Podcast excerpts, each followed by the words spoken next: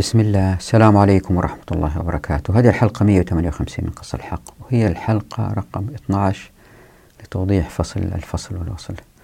بحمد الله وتوفيق ووجوده وكرمه في الفترة الأخيرة آخر كذا شهر كنت بأنزل كل خمسة أيام حلقة.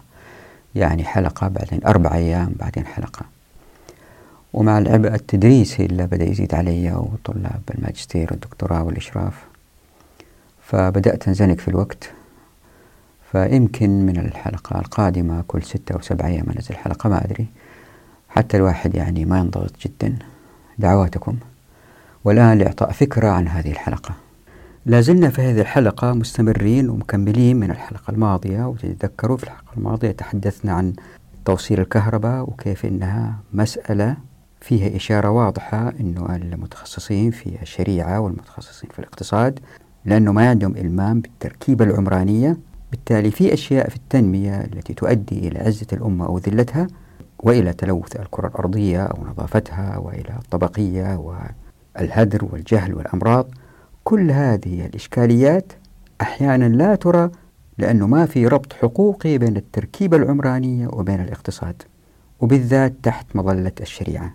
فهذه الحلقة استمرار الحلقات الماضية اللي تحدثنا فيها عن العلماء ونقدنا فيها بعض آراء الباحثين الغربيين الذين يتحدثون عن العولمة منهم مثلا جيدنز. في هذه الحلقة نستمر ونكمل بالتركيز على نقل الحقوق. المقصود بنقل الحقوق مرينا عليها سريعا سابقا وحتى أفكركم تحدثنا عن قضية المحطة إلى وسط مدينة نيويورك وأنها أصبحت مع الزمن عندهم تراثية وتملكها شركة اسمها Penn Central Transportation. هذه الشركة أرادت أن تبني ناطحة سحاب فوق أرض المحطة. لأن المحطة ما هي مرتفعة في الأدوار فأرادت أن تستغل الموقع. فصار جدل قضائي ومرافعات بين الشركة وبين مدينة نيويورك. انتهت بأنه القضاء أعطى الحق لملاك Grand Central اللي هي المحطة الرئيسية أنه هذا حق التعلي يقدروا يستخدموه في موقع آخر وليس في هذا الموقع. وإذا تتذكروا تحدثنا عن العولمة وأن تضاغط وانفصال الزمان والمكان وكانت النظرة لهذه المسألة من الباحثين الغربيين أحيانا من خلال الحقوق لكن لأنه ما يعرفوا الشريعة فكانت نظرتهم قاصرة وانتقدناهم. في هذه الحلقة نتحدث عن نقل الحقوق لأن مثال جيد لكيف أن الحداثة والعولمة تؤديان إلى تضييع البشر.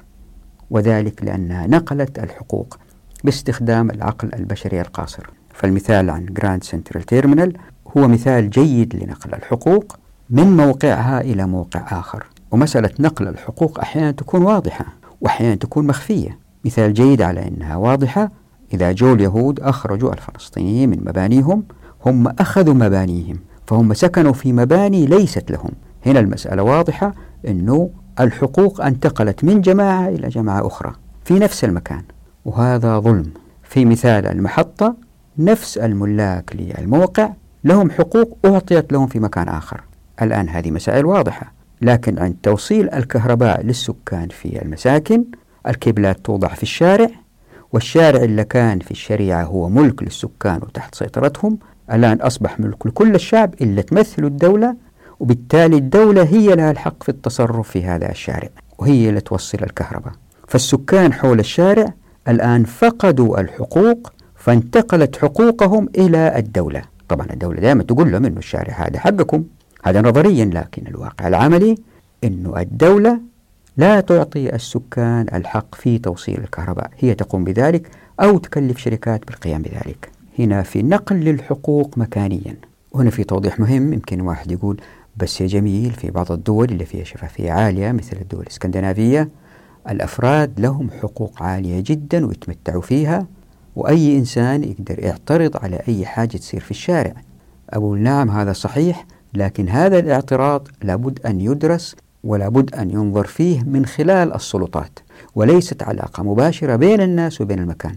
والشريعة تؤدي إلى حركيات حقوقية تربط الناس في المكان مباشرة فما في نقل للحقوق أبدا.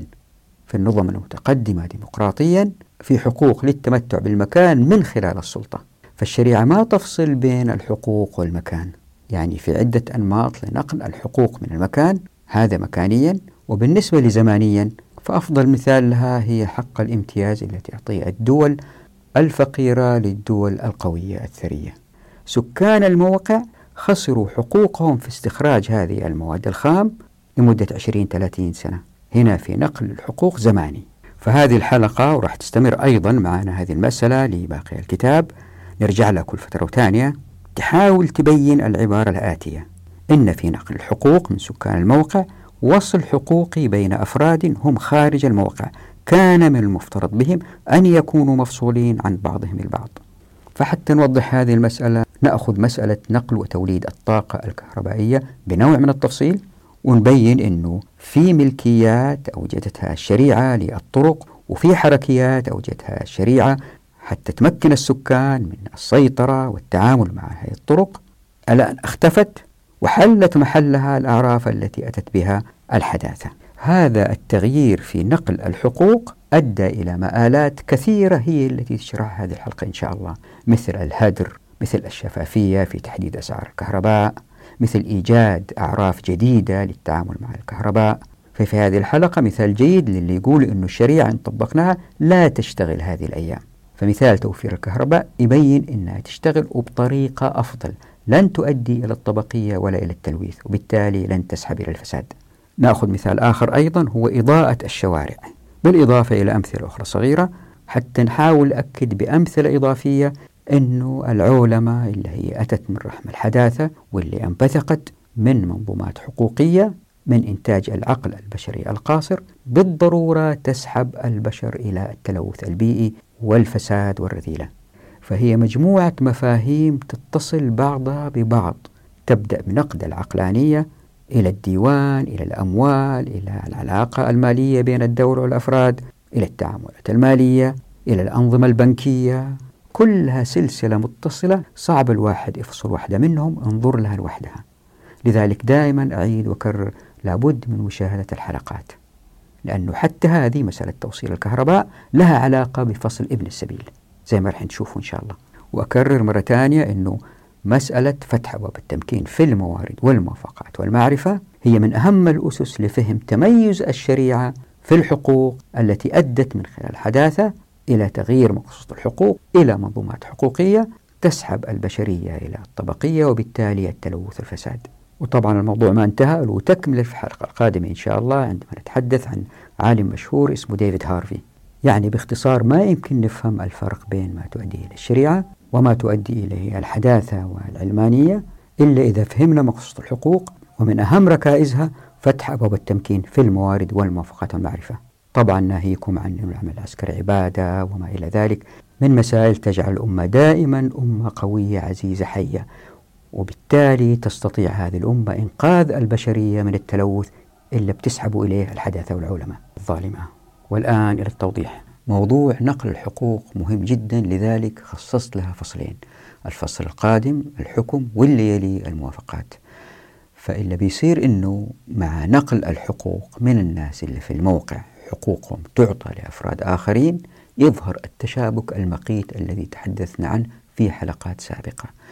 ويظهر أيضا الظلم والفساد. وهذا اللي حاولت تبين الحلقة السابقة الأخيرة في العلماء إنها طريق مختصر يعني العلماء لنقل الحقوق ما يؤدي إلى التشابك ما يؤدي إلى الطبقية ما يؤدي إلى الفساد.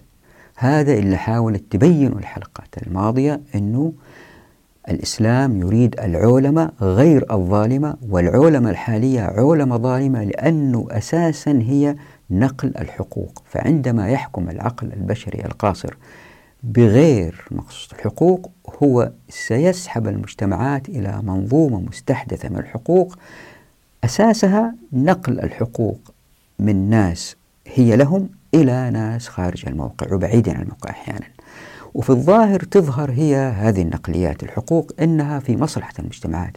لكن الناس ما يدروا وبعض المسؤولين بحسن نية لأنهم يعتقدوا أن سكان جهلة لأنه بتراكم عدم تطبيق مواصفات الحقوق. الناس أتجهلوا أكثر وأكثر فبحسن نية منهم يريدوا النهضة بشعوبهم فبينقلوا الحقوق من الناس اللي في الموقع لآخرين. ويمكن أحسن مثال على كذا الهدد الأخير اللي ساير في بعض المدن في العالم العربي إنشاء عواصم جديدة في العالم العربي. ناس يرحلوا من مواقعهم لأنه يمكن في طائفة في حارة معينة يبيعوا مخدرات أو منطقة دعارة واللي يدفع الثمن كل هؤلاء. فهؤلاء اللي نقلوا سلبت حقوقهم حتى إذا ما كانت عندهم صكوك هي أراضي بنوها بنفسهم بتطبيق الشريعة وهذا حق الله سبحانه وتعالى أعطاهم إياه ألا وهو أنه من أحيا أرضا ميتة فهي له هذولي أحيوها آباء عن أجداد يمكن ما عندهم صكوك فهجروا نزعت ملكياتهم هنا في نقل للحقوق جو ناس آخرين من مناطق أخرى راح يسكنوا هذه المساكن ليه؟ لأنه راح يعيدوا تخطيط هذه المناطق وتذهب لناس آخرين. حتى أنها أعطيت لنفس الناس فهم قد ظلموا لأنه آخرين جو سكنوا معهم في نفس المنطقة. هنا في باختصار نقل الحقوق وكذلك المدن الجديدة التي تبنى هي تبنى بأموال الفيء أو بأموال الضرائب أو اللي يكون هي بنيت بأموال ناس آخرين يعني الناس هؤلاء الفقراء أو أصحاب الحق في الزكاة أو الحق في أموال الفيء. هؤلاء سلبت حقوقهم نقلت حقوقهم منهم لآخرين في موقع آخر وظهرت هذه المدن العواصم زي اللي في مصر مثلا. خلينا نتذكر دائما هذه العبارة في باقي الكتاب باقي الحلقات. إن في نقل الحقوق من سكان الموقع وصل حقوقي بين أفراد هم خارج الموقع كان من المفترض بهم أن يكونوا مفصولين عن بعضهم البعض. فمثلا عندما يصوت البرلمان بالموافقة على إعطاء شركة في جنوب دولة ما حتى تحضر الغاز من شمال هذه الدولة وهذه الأنابيب تمر في أراضي الناس وينزعوا ملكياتها والناس اللي في طريق هذا الأنبوب يمكن يتضرروا.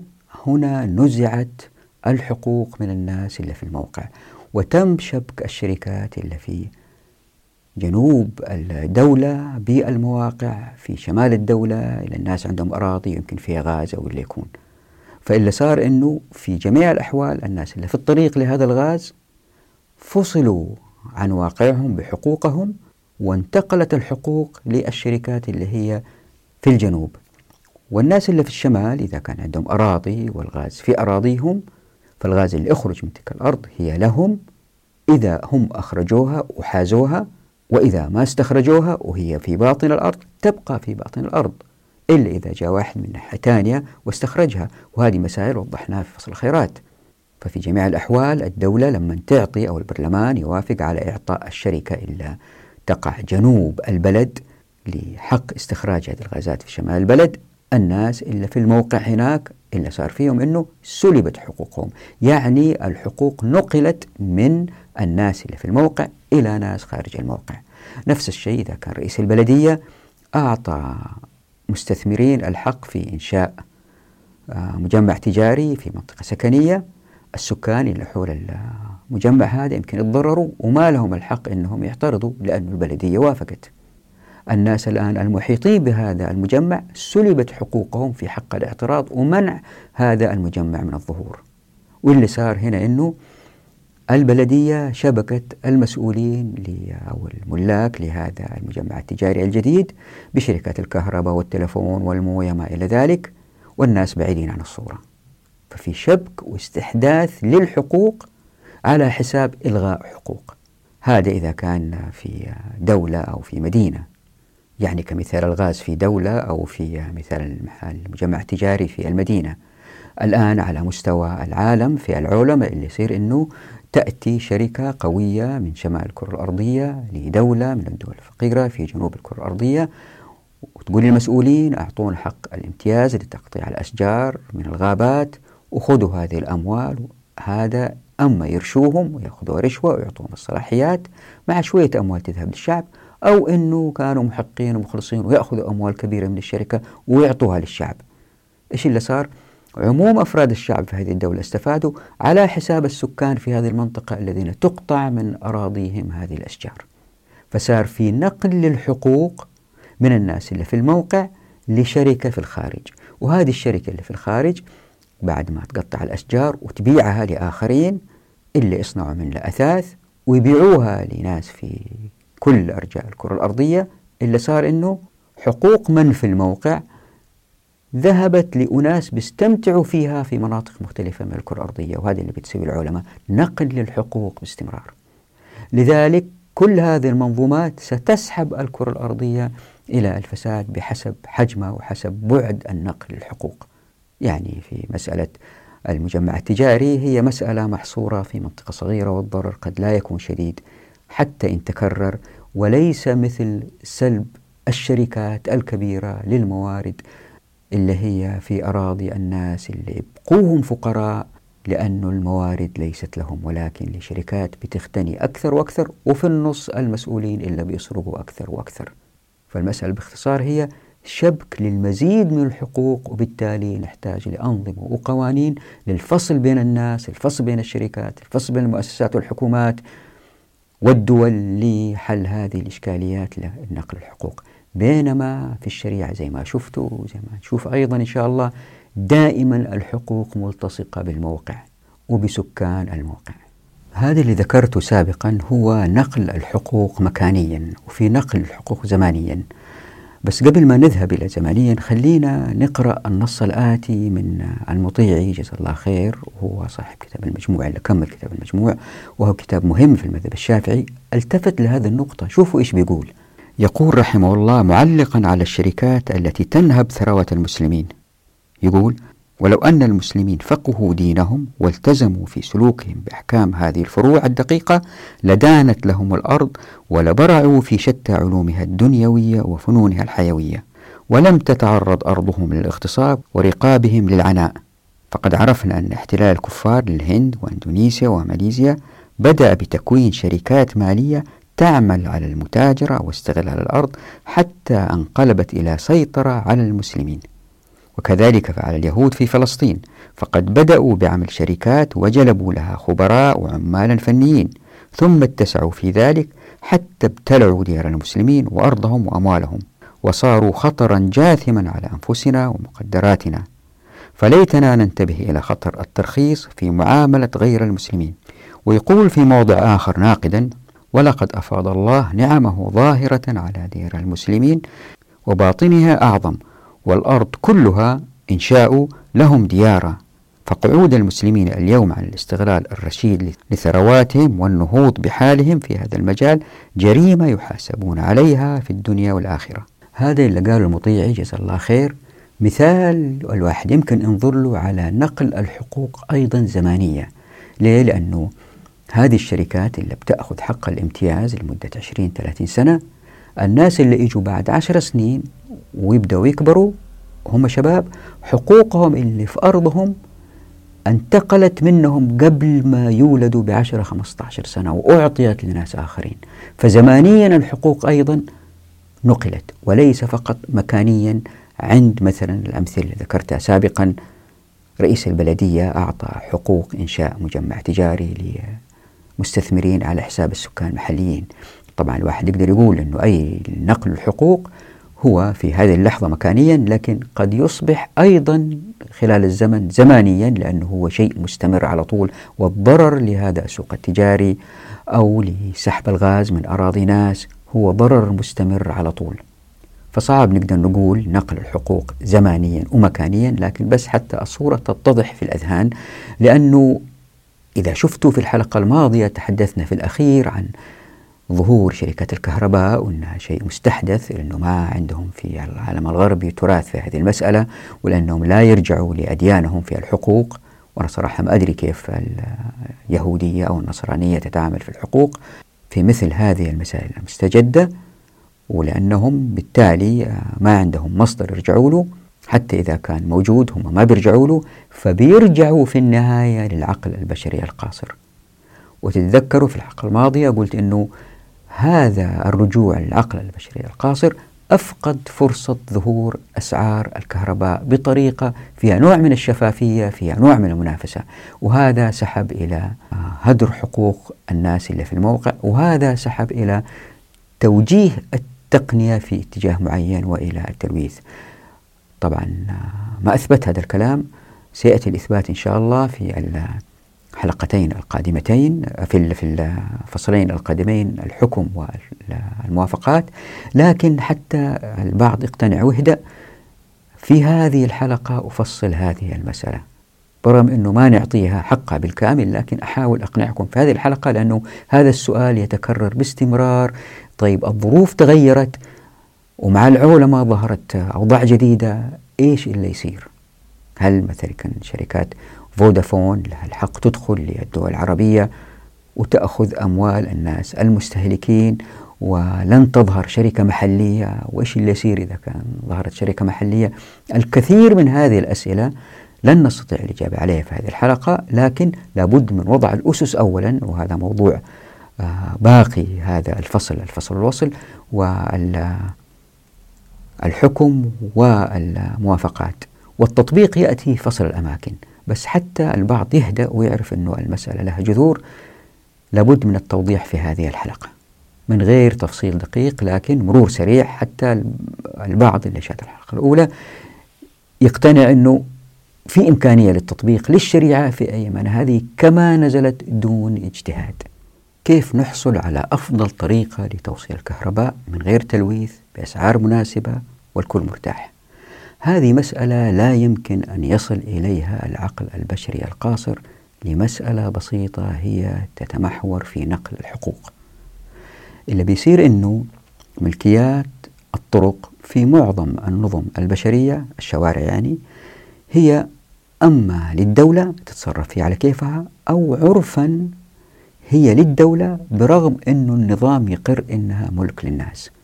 في النظم الديمقراطية يقولوا الشوارع مثلا وكل حاجة في المجتمع ما هو ملكية خاصة هو ملكية للدولة اللي تمثل الناس. مهما نظرنا في جميع الأنظمة البشرية نجد أن الناس مبعدين من اتخاذ القرار في الشارع. حتى لو اتحدوا بين بعض وسووا جماعة هي اللي تمثلهم هي تمثلهم في المجلس البلدي أو اللي يكون. القرار ليس قرارهم لكن قرار المجموعة الأكبر. وهذه في حالتين.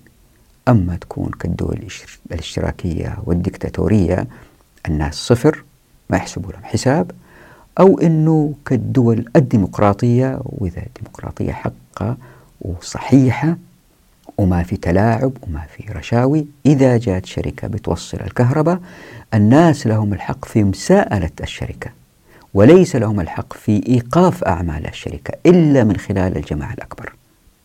وهذا إعجاز في الشريعة أن الشريعة وضعت ملكيات هذه الشوارع والسيطرة عليها تختلف حسب شارع عريض شارع ضيق شارع كثير السلوك سلوك أقل. لكن في جميع الأحوال السلطات مبعدة عن هذه المسألة وهي للسكان أنفسهم. لذلك ظهرت حركيات للحقوق هذه اللي هي بين السكان كيف تشتغل في هذا الشارع. وهذه موضحة في كتاب عمارة الأرض في الإسلام. وسيأتي توضيح لها بمنظور آخر إن شاء الله بإذن الله في فصل الأماكن غير اللي ظهر في كتاب عمارة الأرض. لكن لتبسيط المسألة أقول الآن أنه تخيل أنك أنت ساكن في بيتك وجاء واحد يبغى يوصل الكهرباء بين غرفة وغرفة جوا بيتك. أولا ما يدخل بإذنك. ثانيا ما يحط السلك إلا إذا أنت وافقت على نوعيته. هو يمكن يرشدك يقول لك هذه أحسن من هذه هذه أحسن لك هذه على المدى الطويل تعيش أكثر. فيعطيك نصائح تقنية لكن أنت اللي تقرر أي سلك يكون. ونوع اللمبة وما إلى ذلك. وتقدر تقرر المسار الذي يسير فيه السلك داخل بيتك. مو هو يقول لك والله لازم يدخل بجانب هذا العمود من فوق لتحت. إذا أصر على رأيه تقدر ترفضه تبحث عن حل جديد آخر من قبل مهندس آخر أو فني آخر. في جميع الأحوال هو تحت مظلة سيطرتك. الآن إن طبقنا الشريعة والناس اللي في الشارع حوله هم اللي يملكوا الشارع أو هم اللي يسيطروا عليه لن تستطيع الشركات وضع كيبلات في هذا الشارع إلا بموافقة السكان والسكان بالتالي خبرتهم تعلى. تذكروا أنه إذا طبقنا الشريعة جيل بعد جيل اللي بيصير أنه كل جيل بيجي متعلم وعارف حقوقه وبالتالي يقدر يقرر نوعية الكيبلات اللي اختارها. وعلى فرض أنه هو مجهل ما عنده هذه المعلومة يجيب مستشارين ويستشيرهم. ويجيب مستشار ثاني وثالث ورابع وفي الحالة هذه تظهر المنافسة بين المستشارين لقول الكلمة الحق وما يحاولوا يكذبوا لأنهم ينفضحوا بسرعة لأنهم يعرفوا الآراء اللي بدوها يمكن واحد من السكان يشك فيها ويجيب شركة ثانية عشان تتأكد من أسعار هذه الشركة اللي بتقدرها أو المواصفات. يعني ما في علاقة بين هذه الشركة اللي بتعطيهم استشارة وبين الشركة المنفذة لأن الناس في النص وشايفين كل شيء. في الحالة هذه الناس اختاروا الكيبلات الأفضل حسب إمكاناتهم الاقتصادية اختاروا طريقة التنفيذ الأفضل اختاروا فين توضع الكيبلات وطبعا يشوروا عليهم أصحاب الشركة أنه لا لو حطينا هنا كذا لا لو حطينا هنا كذا لا خلوها بعيدة عن أنابيب المياه. فالتنسيق كله يصير في الموقع من قبل السكان يعني تحت مظلة السكان. وبالتالي الناس إلا في الموقع حقوقهم بأيديهم لم تنقل منهم إلى جهة خارجية كما هو حادث في الأنظمة من العقل البشري القاصر التي تنقل الحقوق من الناس في الموقع وتعطيها لناس بعيدين. أما مسؤولين في مكاتب بعيدة في دول أخرى شركات استشارية مثلا أو الشركات المنفذة اللي هي مستثمرين لهم علاقة يمكن مع مسؤولين في الدولة هذا إن لم تقم الدولة هي بذلك على أيدي مسؤولين في الغالب زي ما أنتم عارفين مسؤولي الدولة.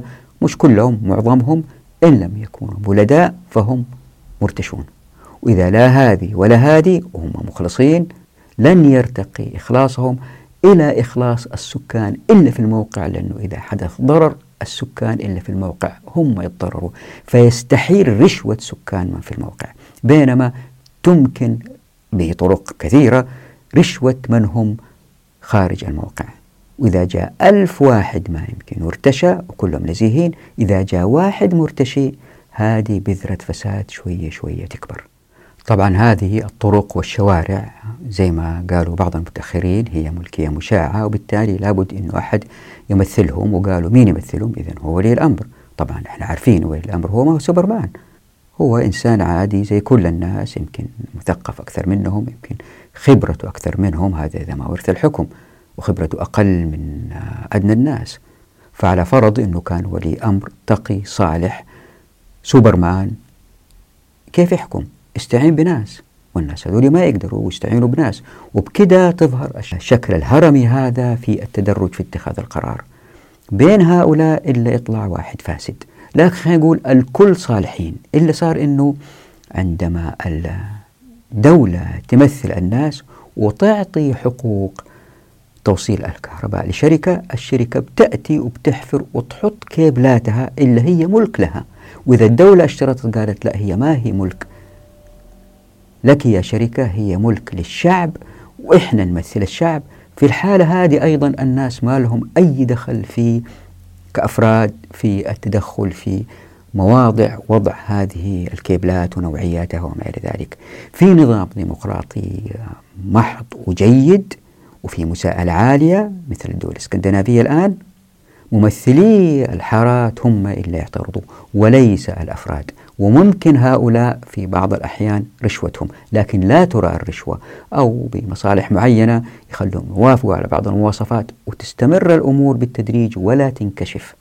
لذلك في كيبلات بنوعيات مختلفة شيء جيد شيء آه، أفضل جدا شيء ممتاز جدا شيء تعبان جدا. ليه؟ لأنه الأسواق التي تتقبل هذه الكيبلات كلها موجودة.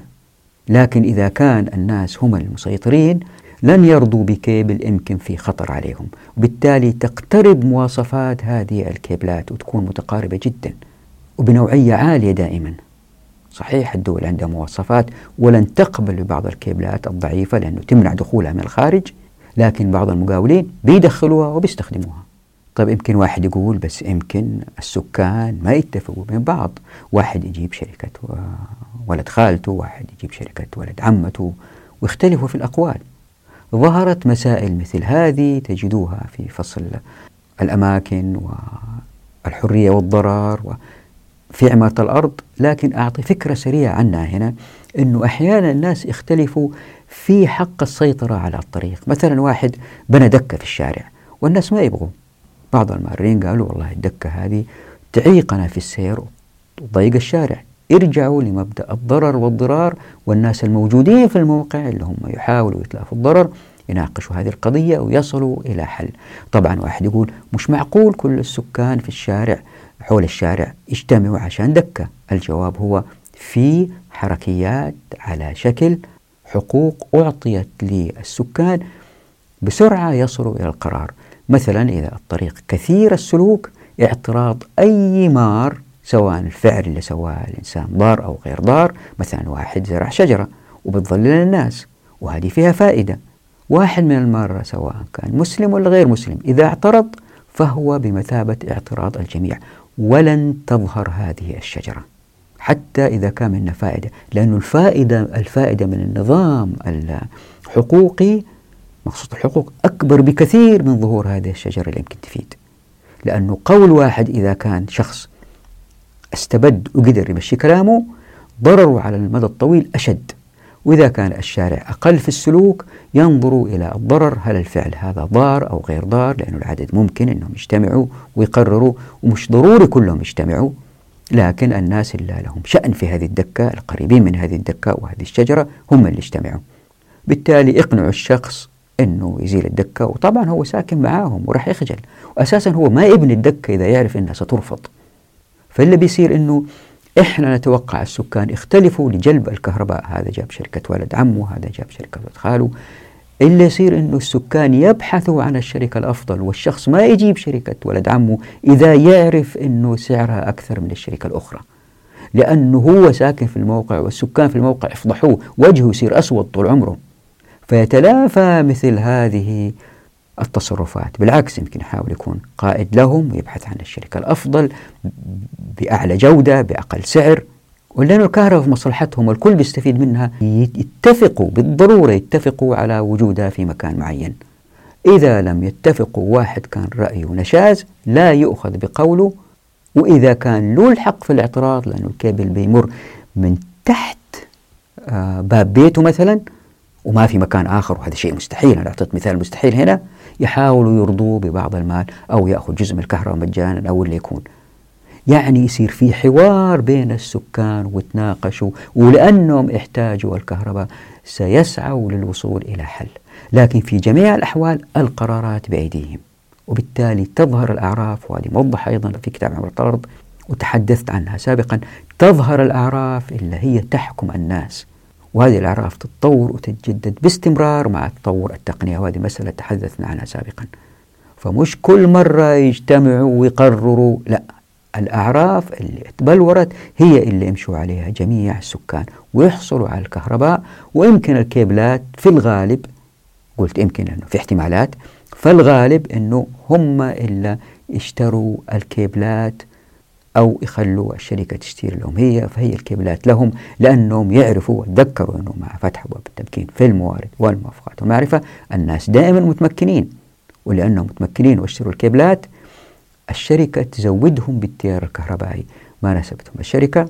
برا يجيبوا شركة ثانية لأنهم هم الملاك للكيبلات. اللي صاير الآن الشركات أو الدول هي المالكة لهذه الكيبلات. فظهر الاحتكار وهذا أدى إلى الهدر في الأداء الهدر في الطاقة في كل شيء. لكن لو كان الكيبلات للسكان وكل التوصيلات للسكان وهم مسيطرين عليها حتى بعضهم من حذاقتهم عارفين الكيبلات كيف ماشية وهم لأن في حارتهم بيشوفوا هي بتتركب كيف. ويمكن يشوفوا الأيام هذه يوتيوب كيف أفضل طريقة لتركيب الكيبلات أو يشوفوا الكتب المتخصصة كيف أفضل طريقة للتركيب والتوصيل ويتابعوا يشوفوا اللي إيش اللي صاير تحت الأرض. وإذا ظهرت مشكلة يأتي يقول لا هنا في كذا وهنا في كذا وهنا في كذا. حفظ الشارع كله لأنه الشارع بالنسبة له زي بيته. وكل السكان الشارع لهم زي بيتهم. ما يقدر يجي واحد يبني عمارة عشرة أدوار ويسحب الطاقة الكهربائية عنهم وتضطر البلدية بعدين تغير الكيبلات عشان هذا شخص عنده نفوذ. لا من الأساس يمنعوه يقولوا له ما نخليك تبني عشر أدوار لأن عشر الأدوار يبغى لها سيارات أكثر تستهلك كهرباء أكثر. كيبلاتنا اللي استثمرنا فيها يا دوب تكفينا. تبغى تبني عشر أدوار أقطع الضرر عننا. حل كل مشاكلك واقطع الضرر عننا. ما تجيب ناس يمشوا زيادة في هذا الشارع لأن الكثافة تزيد. طبعا في تفاصيل كثيرة يصعب حصرها الآن. هي فقط لإعطاكم فكرة ضرر نقل الحقوق من الموقع من سكان الموقع لآخرين يمثلوهم. تذكروا أن هذه التصورات اللي بضعها هي بتقبل التقنية الحالية اللي هي منتشرة اللي هي في مكان واحد برا المدينة بيولدوا الطاقة الكهربائية وبعدين بيرسلوها عن طريق كابلات كبيرة بالتدريج ألين تصل إلى المساكن. إذا تقبلنا هذه التقنية إن طبقنا الشريعة وعلى فرض ما في تقنية أخرى إلا هذه إلا بيصير إنه والله أعلم لا تنسوا أن هذه الحلول من عقل بشري قاصر عندما تتفاعل الأمة وأفراد المجتمعات مع كل هذا في مقصود الحقوق ستظهر تصورات أخرى. على فرض أنه بنقبل اللي بقوله أنا من هذا العقل البشري القاصر اللي بيصير أنه يمكن تظهر شركات فقط لتوليد الطاقة لأنه إمكانيتهم ما تكون بالقوة لأنه ما عندهم احتكار أنهم يوصلوا التيارات الكهربائية. تذكروا في فصل الشركة تحدثنا عن التفتيت للعملية الإنتاجية لتكون الجماعات أكبر عدد ممكن من الشركاء من غير بيروقراطية ممكنة. أيضا توليد الطاقة ستدخل تحت مظلة هذا الوضع إن طبقنا مقصوصة الحقوق. تأتي شركات أخرى تظهر شركات أخرى لتوصيل الطاقة في كيبلاتها. ويمكن الناس يرفضوا أن الشركات هذه تضع كيبلاتها في شوارعها هم عندهم كيبلاتهم بالتالي هم اشتروا الكهرباء من الشركات هذه التي نقلت. وبالتالي ستظهر المنافسة بين الشركات التي تنقل الطاقة والشركات التي تولد الطاقة لأنه لهؤلاء الناس الشركاء اللي يبغوا عندهم خبرة في توليد الطاقة أنه يحيوا أرض. ولما يولدوا الطاقة يقولوا إحنا نبيعكم الطاقة بهذا السعر الأقل لأنه بينافسوا الشركة الكبيرة الأولى اللي بدأت. وتظهر شركات أخرى تتنافس على توصيل الكهرباء من هذه الشركة إلى السكان. بنوعيات أعلى لأنه الشركة اللي بتبيع الطاقة تريد أن تتأكد أن الكيبلات للشركة اللي توصل الطاقة كيبلات ذات جودة عالية عشان ما يجي يوم والكيبلات هذه تخرب وهم ما يقدروا يبيعوا منتجاتهم اللي هي الكهرباء. نفس الشيء السكان يحاولوا يبحثوا عن أفضل شركات للتوصيل وأفضل شركات لتوليد الطاقة. والله هذه الشركة انقطعت الكهرباء منها خلال السنة الماضية مدة 20 دقيقة في كذا يوم. لا هذه الشركة لأنه يظهروا شباب يقيسوا هذه المؤشرات. هذه الشركة والله انقطع التيار الكهربائي منها عدة ثواني. تذكروا أن الناس أثرياء الناس أثرياء ومتقاربين في الدخل لأن موارد التمكين مفتوحة. إحنا نفكر في نظام رأسمالي الناس فقراء. لذلك على الدولة توصيل لهم الكهرباء. طب الدولة فيها هدر كبير. إذا وضعنا هذا الهدر اللي تحدثنا عنه في فصل القذف بالغيب وفصل الشركة وضعنا هذه الأفكار مع بعض أنه في أعمال إنتاجية مباشرة أعمال بيروقراطية. تذكروا المقارنة بين القريتين. ونطبق الشريعة قديش اشتغلوا الناس ليصلوا لإنتاجية أعلى وبساعة عمل أقل بكثير في عنوان اسم المقارنة في السابق. إذا وضعنا هذه الأفكار كلها على بعض نصل لقناعة أنه كل ما كانوا سكان الموقع يستمتعوا بحقوقهم ولن تذهب منهم لجهات خارجية وهم اللي قرروا يزداد تفاعلهم مع الزمن مع حاجاتهم اللي هي الكهرباء في هذه الحالة ويزداد علمهم بهذه الأمور وبالتالي بالتدريج نوجد مجتمع يتفاعل باستمرار مع حاجاته. يعني الكهرباء راح تصير زي ما الواحد الأيام هذه يروح السوق ويشتري جوال. هو بيختار من الجوالات الموجودة بالمواصفات اللي تناسبه مقدرته المالية. لكن الفرق أنه الناس انطبق الشريعة متمكنين واختاروا الأفضل الموجود من السوق. فليش ما تصير الكهرباء أيضا زي الجوالات أو السيارات؟ الناس لما يشتروا يصوتوا على المنتج. هذا جيد هذا لا. الآن الكهرباء مفروضة على الناس فرض ما لهم خيار. لذلك دائما كنت أقول من بداية قص الحق أنه علماء الشريعة جزاهم الله خير بيحاولوا وعلماء الاقتصاد وعلماء التنمية لأنهم ما هم فاهمين العمران كيف يشتغل. بعض فقهاء الشريعة استسلموا وقالوا إذا نأخذ بالإستحسان نأخذ بالمقاصد وما في داعي نسير على القياس. وظهرت أحكام جديدة وسعت من صلاحيات الحاكم. وهنا مثال جيد السكان سلبوا حقوقهم لأنه الكهرباء فوق مستواهم في التوصيل. هذا اللي يظنوه لأن الشريعة لم تطبق. وعلماء الاقتصاد اللي ينادوا بالرأسمالية زي هايك زي فريدمان. ساكتين على الشبكات اللي هي تحت الأرض اللي هي اشتراكية في وصفتها وليست رأسمالية لأنه الدول اللي بتوفرها للناس أو شركات محتكرة هي اللي بتوفرها للناس. لتوضيح مسألة تطبيق الشريعة وملكية الشوارع والخدمات المعاصرة خلينا نأخذ مثال آخر. الإضاءة في الشوارع الآن هي من مسؤوليات الحكومات البلديات وليست من مسؤوليات السكان. ويمكن إذا واحد ركب لمبة في الشارع يمنعوه يقلعوا له هي.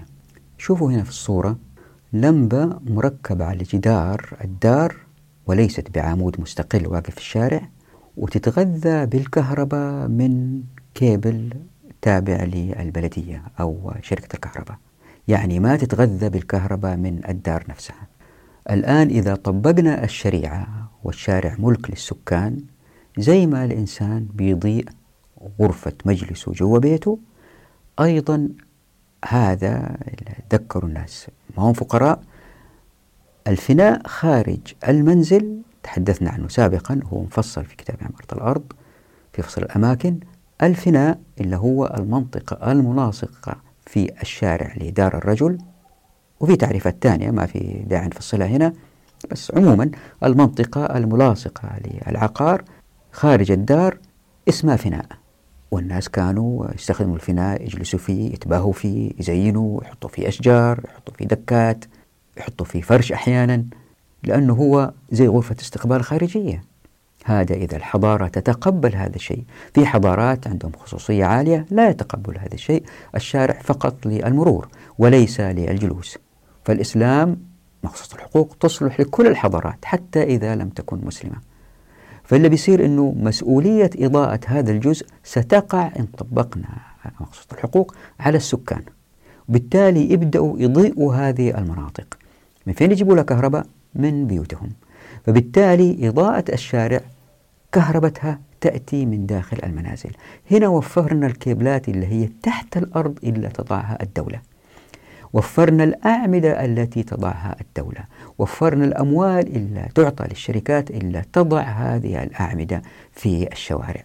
كأنهم عسكر مصفوفين وكلهم زي بعض. تنزل أي مدينة تشوف كل اللمبات تقريبا نفس النمط. بينما إذا كان السكان عليهم الإضاءة في بادئ الأمر واحد يحط لمبة صغيرة بخشبة معلقة لأنه وضع المالي صعب واحد تاني يمكن يضع قطعة نحاسية مشغولة طالعة إلى الشارع متر متر ونص. كانت ليفرد يعني معلقة من جهة واحدة وشايل اللمبة من هنا ويتباهى بثرائه يبين أنه والله أنا بعطيكم إضاءة أفضل بمدى أبعد للشارع. واحد يحط من بيته كشافات لبيته وأيضا للشارع كله أمام بيته. واحد يحط أشجار ويحط الأنوار من داخل الأشجار. واحد يحط أعمدة عشان تحمي سيارته من الصدم لأنه يسوي مكان إيقاف سيارته لأنه الفناء من حقه في الاستخدام ويضع عمود من هنا وعمود من هنا ويضع عليهم اللمبات. واحد يحط ثلاثة أربع لمبات في واجهة بيته واحد يحط شريط نيون طويل من اللمبات. وطبعا المنافسة تزداد بين الناس في الترحاب بالآخرين بالإضاءة. شوفوا أنا كيف أقدر أضيء بيتي. وبالتالي التقنية في البناء تتقدم تظهر مظلات تخرج من المباني وتحتها مجرى للكهرباء مثلا. أو هم ابنوا يسووا أحد واحد من الأعمدة قوي وشديد ومن جوا العمود يخرجوا القطعة الحديدية التي تجي متر متر ونص من جوا العمود وتخرج عشان تصير قوية وتحمل اللمبة مهما كانت ثقيلة. وواحد يزخرف العمود إذا كان نحاسي واحد إذا كانت ألمنيوم ابتكارات لا تنتهي. إلا بيصير الناس ينظروا لهذه الابتكارات السيئة منها ما تنتشر الجميلة منها وبسعر أقل الناس يبدأوا يقلدوها حتى هذا إلا عنده مصباح صغير محمول على خشبة بالتدريج سيختفي ليه؟ لأن الأبواب مفتوحة في الموارد والموافقات والمعرفة والناس ثراءهم ازداد وهو ما هو أقل من باقي الناس وبالتالي تظهر الأعراف اللي الناس يقلدوها الحلول الجيدة تتقلد وتظهر الأعراف وكل حارة يكون لها عرف وكل مدينة يكون لها عرف. وتختلف الإضاءة من مكان لآخر وفي جمالها من مكان لآخر. واحد يحط إضاءة صفراء واحد يحط بيضة الناس يمكن ينزعجوا من الإضاءة البيضاء ويبغوا إضاءة صفراء رومانسية. حاول يقنعوا صاحب بيت هذا يا أخي غيرها خليها يا أخي صفراء.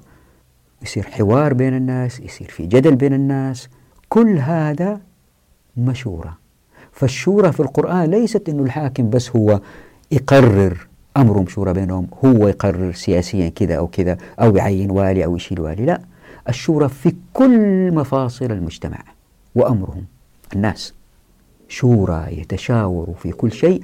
الشريعة وضعت حركيات تؤدي إلى الشورى حتى في هذه التفصيلة الصغيرة ليصل المجتمع إلى أفضل إضاءة ممكنة إلى أجمل إضاءة ممكنة بأقل تكلفة ممكنة. لأنه من خلال التجارب إلا في كل الموقع وكأنه الشريعة حولت كل المواقع إلى مواقع تجارب تظهر منها الحلول بأيدي الناس اللي بيزدادوا خبرة مع الزمن. وطبعا ما ننسى زي ما تحدثنا في الشركة ستظهر شركات يمكن في ناس ما عندهم خبرة ولا يريدون يشغلوا بهذا الشيء ستظهر شركات لتثبيت هذه المصابيح اللمبات من بيوت الناس بتغذية من بيوت الناس. كم وفرنا على المجتمع. والآن شركات بيروقراطية وبعدها تصروا وبعدين يركبوا اللمبة اللي تعيش بعد فترة وتنقطع. أنا مرة جلست أجري من مكان لمكان عشان لمبة عند بيت الش... عند بيتي في الشارع انحرقت ولها كذا شهر محروقة أحاول أجيبهم يصلحوها. إذا هي لي أنا من بيتي بسرعة أقدر أصلحها وأقدر أجيب شركة تصلحها بس ممنوع. فيمكن واحد يجي يقول بس يمكن بعض السكان ما يضيئوا بعض الشوارع. ما يضيئوا أفنية بيوتهم. أقول نعم هذا قد يقع. لكن نادر. لكن الآن اللي صاير لما الدولة قامت بهذه المهمة كلفت أكثر وما أضاءت كل الشوارع. والشارع اللي تضيء بعض لمباته تخرب فتحتاج شركة دائما تمر هذه اللمبات وتسوي لها صيانة. في لمبات أحيانا ما تحتاج صيانة من كثرة الغبر اللي فيها إضاءتها جدا ضعيفة أو شبه منعدمة. بس اللي يسووا ينزلوا القزازة ونظفوها. وهي عالية وبعيدة عن الناس. بينما إذا كانت من وسط المنزل زي ما ظهرت الآن تقنيات لتمسيح القزاز إذا كان مسافة بعيدة الواحد يمد إيده كيف ينظف نفس الشيء. تظهر تقنيات لتنظيف الزجاج من الغبرة الزجاج الخارجي اللي يحمل اللمبة من الداخل من الغبرة بمنفخ هوائي من بعيد أو مواد سائلة يبتكروها لحل هذه الإشكالية. فالتقنية تتقدم لهذا الهدف الذي يضع الإضاءة تحت سيطرة السكان. ويمكن بعضكم يسأل يقول طيب هذه الإضاءة للشوارع وهذه الناس مسؤولين عنها مباشرة طيب الإضاءة للطرق السريعة كيف تتم؟ أتذكروا أنه في الحلقات السابقة وهذه يأتي إثباتها إن شاء الله في الأماكن مرينا مرور سريع على أنه الطرق السريعة ستظهر كشركات اغتنام تذكروا قلنا في شركات الهمم والمقاولة والاغتنام ستظهر كشركات اغتنام وأحيانا بعضها كشركات همم إذا كان الطريق أثبت جدوى في التوصيل بين مدينتين فإذا واحد دخل في شركة اغتنام مجموعة شركاء وسووا طريق سريع بين منطقتين حتى هم يكسبوا بيأخذوا فلوس من الناس اللي يمروا على الطريق. والناس يدفعوا فلوس لهذه الطرق لأنهم يتذكروا أنهم أثرياء ما هم فقراء. إلا بيصير أنه هم حتى ما يفقدوا الزباين لازم تكون الإضاءة دائما بأفضل ما يكون. ولأنهم هم اللي يبغوا يكسبوا وهم اللي يوفروا إضاءة. سنصل إلى إضاءة لهذه الطرق بتكلفة أقل بجودة أعلى باستمرارية دون ما انقطاع للكهرباء أقصد للإضاءة أقصد. وبالتالي تتجه التقنية لخدمة هذا الهدف. الآن في شركات توجد مصابيح لمبات بأعمدة هزيلة رخيصة شكلها براق برا تشتغل سنة سنتين تخرب لأنه في مسؤولين مرتشين اتفقوا مع بعض الشركات بسعر عالي ويأخذوا نصيب لهم ويعطوا الشركة نصيب أقل والشركة تضع هذه اللمبات في الشوارع اللي تسيطر عليه الدولة بطريقة مبهرجة حلوة بعد سنة سنتين تخرب. يكون هذا المسؤول سرق الفلوس سافر لبلد أخرى أو يكون والله ما دريت وأنا ما أعرف هذه الشركة غشاشة ولف ودوران وفي النهاية شوارع المدن في بعض المدن تلتها أو تلتينها ما تشتغل. هي واقفة كده بس تتفرج على الناس. وهذه المسألة الإضاءة للساحات الإضاءة للطرق السريعة للشوارع اللي برا المدن هذه سيأتي إن شاء الله الحديث عنها في الفصل والوصل عندما نتحدث عن كيف الشريعة تعمل إذا كان المجتمعات تريد أن توجد سكك حديدية حتى تخدم المدن النشطة وهي فيها ربح للناس. كيف تشتغل الشريعة في هذه المسألة؟ هذه سيأتي إن شاء الله توضيحها وإن شاء الله بعد عدة حلقات. وبكذا الواحد كل ما فكر في احتمالية أن الناس هم اللي يضيعوا طرقهم ينبهر من الاحتمالات اللي يمكن تظهر ما يقف أمامه إلا خياله في تصور كيف يمكن الناس يضيئوا الشوارع إذا هم المسيطرين عليها. يعني النمط الحقوقي هو بتطبيق مقصوص الحقوق وليس نقل الحقوق من السكان لناس خارج الموقع. وأنا اخترت مثال الكهرباء هنا لأنه في scale of economy أنه هو التوليد للطاقة الكهربائية في مكان واحد. كل ما كان بكمية أكثر بتوربينات أكبر تكون أقل في السعر.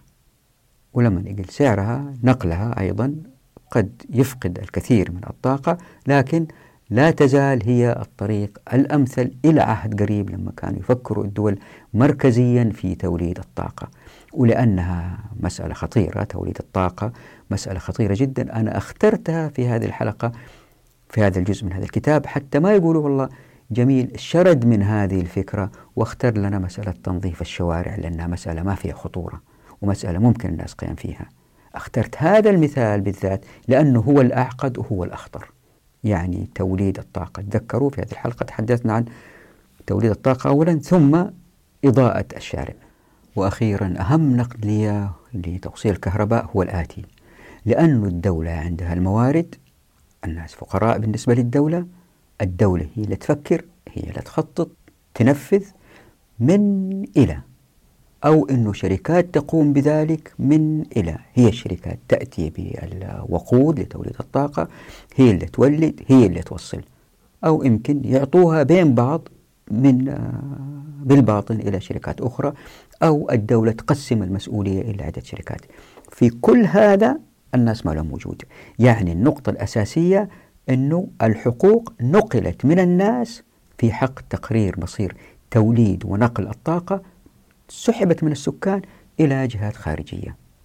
وكل هذا بدعوى أنه الطاقة ما يمكن توفيرها في الموقع. واللي شفناه مع مرور الزمن أنه هذه كذبة. واللي صار أنه مع الطاقات البديلة من الأحفوريات النفط والغاز والفحم الحجري اللي صار أنه البشرية بدأت توجد بدائل للطاقة من هذه المصادر إلى زي ما أنتم عارفين كلكم وانتشرت هذه الأيام هذه بدعوى التنمية المستدامة السستينابيليتي عن طريق الألواح الشمسية الرياح حتى من حرق الفضلات. الله يكرمكم. من الشلالات من الأنهار من مصادر كثيرة للطاقة. حتى هذه التي ظهرت بضغط عدم تلويث الكرة الأرضية وكانت طاقة نظيفة حتى هذه لم تتطور كما يجب إن كان السكان هم بيدهم الصلاحيات في اتخاذ القرارات يعني الحقوق لهم. لاتجهت التقنية اتجاه آخر. هي بدأت في مثلا بيسووا الألواح الشمسية لتوليد الطاقة للسخانات في الأسطح. بدأت الآن لكنها بدأت متأخرة. كان يمكن للتقنية أن تقطع مشوار طويل إن طبقنا الشريعة. فكان يمكن هذه المحطات بالتوربينات الكبيرة من أساسه لن تظهر للبشرية وكان يمكن الكرة الأرضية ما تلوثت لكن الشريعة لم تطبق بتظهر الآن حلول جديدة بالذات في الدول الإسكندنافية لكن أيضا ليست تحت سيطرة الناس تماما كما تفعل الشريعة. هي أقرب بدأت تقترب للشريعة لكن ليست كما إن تفعل الشريعة. ويمكن هذه نخصصها حلقة إن شاء الله بإذن الله. في أيضا مسألة مهمة ما ننساها حتى نربط بين المواضيع المختلفة في الحقوق أنه زي ما شفتوا في فصل ابن السبيل أنه الناس انتشروا في الكرة الأرضية ولن تظهر المدن الكبيرة هذه في السكان إلا إذا كانت في موقع استراتيجي مثل القاهرة مثل إسطنبول مثل شيكاغو مثل نيويورك. موقع الاستراتيجي يجذب الناس حتى هذه إن طبقنا الشريعة لن تكون بذات الكثافة العالية اللي هي عليها الآن. فمع انتشار الناس في الكرة الأرضية ولأنه بيختاروا مواقع فيها أنهار بيختاروا مواقع فيها فيها غابات بيختاروا مواقع فيها مواد خام إلا بيصير أنه تكون عندهم إمكانية يولدوا الطاقة في الموقع أو في أسوأ الاحتمالات يوجدوا شركات تولد لهم الطاقة. مو هم يوجد يعني ستظهر في المجتمع أقصد المجتمع كله مع بعض ستظهر شركات ناس مستثمرين لتوليد الطاقة لهؤلاء السكان لكن بكثافات أقل. وبالتالي التلويث سيكون أقل بكثير لأنه كل ما كبرت المدينة كل ما كان المحطة أبعد كل ما كان نقل الطاقة مكلف ويحتاج طاقة أكبر عشان توصل. بينما إذا كانت المدن صغيرة في أحجامها مشاكلها تقل جدا. وهذه مسألة تحدثنا عنها في فصل ابن السبيل. مسألة أيضا مهمة لابد نثيرها لأنه الطاقة تقوم بها الدول وفي العادة هي مدعومة من الدول وفي ناس فقراء وما يقدروا يشتروا الطاقة بالسعر الذي هو بيكلف الدولة لا تنسوا التكلفة فيها هدر وفيها بيروقراطيات. فلو الناس ما يقدروا يشتروها بهذا السعر الذي يكلف الدولة فهي مدعومة من الدولة وبالتالي في هدر في استهلاكها. يعني مثلا تلاحظوا في الدول اللي هي في الجزيرة العربية كانوا يستهلكوا الطاقة بكميات كبيرة في التبريد. كانت المباني ما هي معزولة مثلا. لما ارتفعت أسعار الطاقة إلا صار أنه بدأوا الناس يعزلوا منازلهم. بدأت التقنية تتجه لإيجاد مكيفات بكفاءة عالية باستهلاك طاقة أقل. هذا بعد ما انتبه البشر لخطورة تلويث الكرة الأرضية فزادوا الأسعار على الطاقة حتى يقل استهلاكها حتى ما تلوث الكرة الأرضية لكن إذا كانت الإضاءة على الناس وتوفير الكهرباء على الناس من البداية كانت تظهر تقنيات جديدة غير توليد الطاقة بالمواد الأحفورية نفط غاز فحم حجري بالإضافة إلى هذا حتى لو هذا الطريق الوحيد هو لتوليد الطاقة مثلا وما في رياح ما في شمس ما في حرق فضلات ما في توليد طاقة من باطن الأرض في المناطق العميقة في حرارة عالية. كل هذا خلينا نقول ما في. الناس بتوليد الطاقة بالطريقة اللي نعرفها المنتشرة عن طريق النفط مثلا راح يوجدوا البدائل لتخفيف الاستهلاك. راح تظهر اللمبات اللي هي موفرة وهذه ظهرت جدا متأخرة في عمر البشرية. ظهرت من كم سنة؟ كان يمكن تظهر من زمان إذا كان على الناس دفع هذه الفواتير للطاقة. ما تصدقوا بهذا المثال؟ خذوا مثال بسيط العزل الحراري. في آخر عشرين سنة بدأوا الناس يركزوا على العزل الحراري. وبهذا السلب الحقوق من الناس اللي هم في الموقع أصبحت الدول في الدول المتخلفة هي الحاجز بين الشركات وبين الناس. نفس هذا الذي حدث هو يحدث أيضا الآن في العولمة لأنه مع الدول الكبيرة مثل روسيا أمريكا الصين البرازيل بدأ الوضع مع العولمة الحديثة لأن الدول بدأت تفقد قدرتها وكأننا في غابة فيها وحوش. الأقوى هو يأكل الأضعف وهذا ظلم. تخيلوا مثلا البصل الهولندي يغزو أسواق السنغال لأنه البصل مدعوم في هولندا من الدولة وبتقنيات متقدمة في إنتاجه مقارنة بالتكلفة اللي هي في السنغال. السعر أدى إلى أنه البصل الهولندي يغزو أسواق السنغال. بصل بصل. لأنه يستهلك بكميات كثيرة وزراعته يحتاج بكميات كبيرة نوع من التقنيات تؤدي إلى تخفيض سعره في زراعته هناك. وينقلوه ويجيبوه تصوروا بصل وليش أقول ظلم؟ لأنه البضاعة الهولندية تأتي إلى السنغال لكن العامل السنغالي لا يستطيع السفر إلى هولندا. وإذا نظرنا إلى المواد الخام الواحد يستنتج زي ما هو ثابت من الكثير من الأبحاث أنه الأقوى حقوقيا هو المتمكن بالتالي وهو المتنفذ. فالمستفيد من المصادر الطبيعية للدول المتخلفة هي دول العالم الصناعي. فالنحاس اللي تصدره كل من ماليزيا والكونغو هو السبائك الصناعية لأوروبا. وقمح سوريا قبل ما تدمر سوريا أخيرا كان هو غذاء روسيا ونفط الخليج كان وما زال هو دم الولايات المتحدة الأمريكية وغاز الجزائر هو مدفأة الشتاء الأوروبي. والواحد إذا نظر لمعظم هذه الصفقات يجد أنها تتسم بالتبعية فالدول الصناعية هي التي تضع أسعار الفوائد وأجور الشحن والضرائب وما إلى ذلك من آليات التجارة الدولية أما قهرا أو برشوة مسؤولي الدول الأضعاف. وبكذا ضاعت حقوق المواطنين في الاتفاقيات بين الدول وانتقلت منهم إلى مسؤولي حكوماتهم لتصبح دول العالم الثالث بائسة فقيرة تحت مظلة العولمة حتى يهجرها أبنائها المتعلمين بحثا عن حياة أفضل في الدول المتقدمة صناعيا. فيزداد الحال سوء بعد هجراتهم.